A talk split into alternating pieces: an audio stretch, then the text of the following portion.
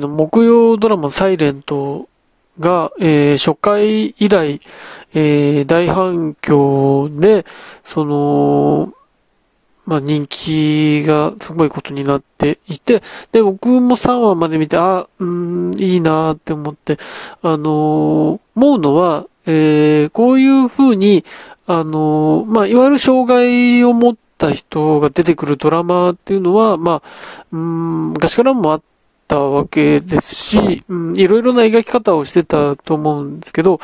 あのー、なんだろうな、うん、や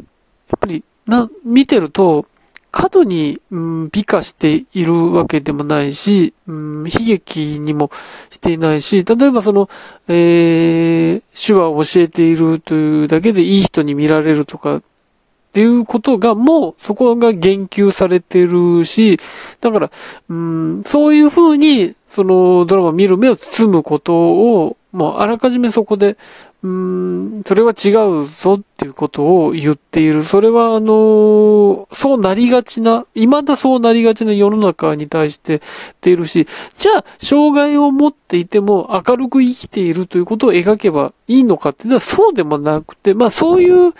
普通だよっていう、普通だし個性だよみたいなことも最近よく、うん、聞かれるようになって、もちろんそこで前向きに、うん、消化して生きてる人もいるのは事実だろうし、そうなんでしょうけど、でもそこの中にある家族の物語ってそれだけじゃないよねっていう、うん、まあ現実もあるわけで、そこも入れ、入りながら、うん、っていうことがあるし、で、何よりその、なんでしょうね、障害を持った、うん、人だけが、うん、物語の軸ではなくて、その人に出会ったことにどうかっていう、うん、周りの、うん、悩みであったりとかっていうことが出てくる。うん、っていうこともなんか、僕はいいなと。だから、うん、やっぱりその今までにおいてそういう人が出てきた場合ってどうしたってその人の話が中心になってくるし、その人が、うん、何かを取り戻したりとか、うん、何かひどい目にあったりとかっていうことなんだけども、でもそれは結局その人を、うん、社会の中で特別視するものだから、うん、それをある意味ではキャラクターとして扱ってるわけじゃないそれっていうのは。うん、っていうことは、いろいろな危険なものもはらんでるし、偏見を向可能性もはらんでるわけで、そうではない描き方、うん、だなとも思うんですね。あね、うん、それは3話まで見てて、うん、あそういうことをやろうとしているんだなっていうのは思ったんですけど、うん、で、このドラマにおいてすごく大きいなと思うのは風間俊介さんが出てることで、うん、まあ、風間さんといえばまあ、うん、知ってる人はもちろん知ってる側面だと思うんですけど、その NHK の E テレを中心に、あの、いわゆる障害を持つ方に、もう長く接してきた方で、まあ、パラリンピックに関わったりとか、中継に関わったりとかもしてましたけど、うん、今もそれを、現在進行形でそういう番組をやっている。うん、なんかで、この間も千葉で取り上げてましたけど、その風間さんが出ている。風間さんが、うん、もちろんこういうドラマがあるってうん、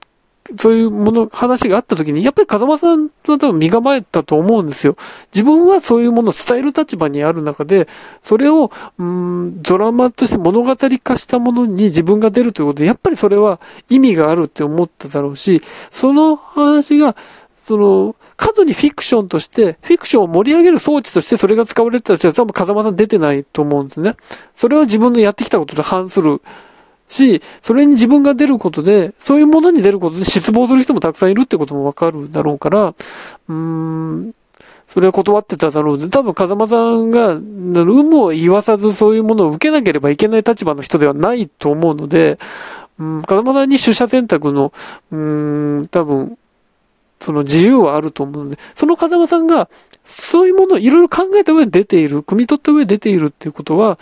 うん、そういう扱い、いたずらになんか、うん、装置として扱っているものだったら多分風間さん出ないと思うので、だから、うん、この、うん、これからの展開も、きっとそういうふうに誰かを傷つけるものにはなってないんだろうなっていう、ある種の僕は信頼を持って、うん、見て、見ることができるんですね。それを、うーん、思った上でもやっぱり風間さんの起用っていうのは大事だし、その、うん、風間さんを起用できたっていうことは意義あることだなと思ってるんですけど、まあそのサイレントのドラマ自体もそうなんですけど、このヒットという見られ方に、その、今のテレビの環境とかの変化を感じるなって思って、じゃあ、サイレントヒットしてますって言われた時に、上の世界の人が、じゃあどういうヒットの仕方をしてるんだって思った時に、わかりやすく、あ、視聴率がすごいいいんですねっていう話になると思うんですよ。20%超えてるんですね。とか、そういう風になると思うんですけど、実はそうではない。わけで、うーん、じゃあ何がって言ったら TVer の再生数が全、民本ドラマの中で最高だっていう話。で、今一番それが、うん、宣伝されたり、クローズアップされてるわけですけど、そもそも TVer 自体の歴史が、じゃあ、うん、10年、20年あるかってそうではない中で、でも TVer というものが浸透してきたから、そういう言い方ができるっていうこと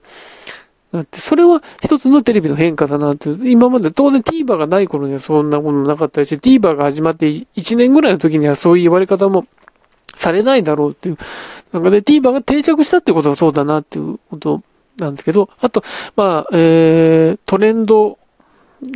ツイッターのトレンドがすごいことになってるっていう形もあるんですけど、うん、これを聞いて思い出すのが、あのー、おっさんずラブの時ですよね。おっさんずラブの時も、あのドラマも、その、視聴率と指標がまだあの時は大手を振って歩いてた時ですね。まあ、しかも、えー、個人視聴率じゃなくてまだ世帯視聴率の方が大きく言われていた頃に、オサズラブっていうのはその数字では、うん、トップ争いをしてなかったものの、とにかくトレンド入りしてるんだっていう話。で、うん、それがメディアを賑わせ始めて、その時点でツイッターというものが、一定のそのツイッタートレンドというものが価値を持ち始めていた頃なので、で、そういうことで、うん、ヒット商品番付とかにも、そのオサズラブ関連のものが入ってきたり、えー、流行語大賞にも入ってくるっていう。それまでにはない、それまでのドラマ界にはない動きがあって、そこでオサズラブっていうものがあった。で、さらにそのトレンドっていう価値が、より世間に高まってきた頃にこのサイレントの時に、あ、世界トレンドでそうなってるってことはヒット作品なんですねっていうイコールにもうなっているってことが、それプラスその新たに出てきた TVer と指標がプラスされてすごいんですねってものになって、そこはもう、うん、視聴率っていうものは、そのいろんな指標の中の一つでしかなくなってるんだなってことがわかるわけですね。視聴率、市場主義でいろんなもの、メディアが見てる。未だにそういうものをやってる、作ってる記事はありますけど、そういうものがすでに、うん、時代遅れになってるってことが多分ここでわかる。視聴率だけでヒットした、ヒットしてない、うん、それだけで全部の評価を定めるっていう記事は、もちろんそれを拡散してる人とか、それを楽しんでる人はいるんですけど、そういうものはもう過去のものになりつつあるんだなっていうのがわかる。るんですね、それで。で、それを思うと、思い出すのは、僕やっぱりこういう時にいつも恋仲のことを思い出すんですけど、2015年に放送されたフジテレビの恋仲っていうドラマは、その、あのドラマはもう、うん、すごい反響があったっていう当時の感触なんです。僕、残念ながら見てなかったんですけど、当時の、うん、その、いわゆるうん、10代とか20代の層を中心に人気になっていて、トレンドにも入ってたっていう話だったんですけど、多分当時はその、ツイッターのトレンドに入るっていうことが、うーん、なんだろうな、今ほどの影響力がない。そういうものもある。あくまでもツイッターというものもある。そこでトレンドに入っている。でも、最も価値があるのは視聴率ってことになってくると、恋仲は、そういう、それ数字を取る作品ではなかった。だから、うん、局地的に人気があるっていう風に多分当時は言われてたと思うんですね。だから、フジテレビの月9ドラマはずっと振るわないっていう言われ方をしてたんだと思うんです、あの時に。で、恋仲もその、あくまでもその中の一つっていうことで、うん、なんか、好きな人は好きみたいよだったんですよ、あの当時の。で、ものがあって。でも、仮に今、うん、あの、仮に今というか、当時 TVer があって、うん、そういうものがあったとしたら、多分恋仲はそこで再生されてたドラマなんだろうと思うし、うん、ってことを考えると、あれは実はヒットドラマだったんだって紛れもなくヒットドラマだったんだっていう、今思うとわかるわけですね。でも当時の、うん、メディアを中心として言われ方がそうではなかったから、世間的にもそうじゃないと言われていただけの話で、実は、うん、なんだろうな、フジテレビのじゃあ、その歴史の中にあった様々なドラマの中でも、実は本当はヒットしていたドラマっていうのが、あ、いろいろあったんだと思う。それこそ世帯勝率が個人勝率に、うん、どんどん指標が移行する中で、世帯のでは振るわなかった時代のもの、世帯中心に見られていた時代のもので、本当は良かったドラマっていうのがいっぱいあって、で、そういうもののいろんな積み重ねがあって、で、その中で、その木曜、木10というドラマは、近年も、その、いいドラマがたくさんあったの。ゴシップとかすごい好きだったんですけど、うん、そういう中で、近年見ても、なんか、いっぱい語られてるドラマいっぱいあるんですよ。語られてるけど、そういう数字に現れないものがいっぱいあった中で、で、今度 TVer で見逃し配信で見る文化っていうものが、定着してきた中でのこのサイレントの爆発っていうのは決してサイレントというドラマが急に出てきたわけじゃなくて、このフジテレビがこの木10という枠で紡いできたいろんな作品の結晶だと思うんです。その不当に叩く視聴率だけで叩くような人たちにも負けずに、俺たちはいい作品を作って、俺たち私たちいい作品を作っていくんだの末にあったものだから、だから、それはなんだろうな、決してじゃあ、サイレントが今年したけど、これが続かないとかっていうわけじゃなくて、多分フジテレビのドラマは本当に積み重ねてきて、各枠そうです。月10とかもすごいことになってるし、月9も新たな道を開拓し始めているっていう中で、だから、ここに来て多分フジテレビリードラマは、なんか今後、なんか注目しておいた方がいいんだろうなっていう、このサイレントの今の反響に思ってますね。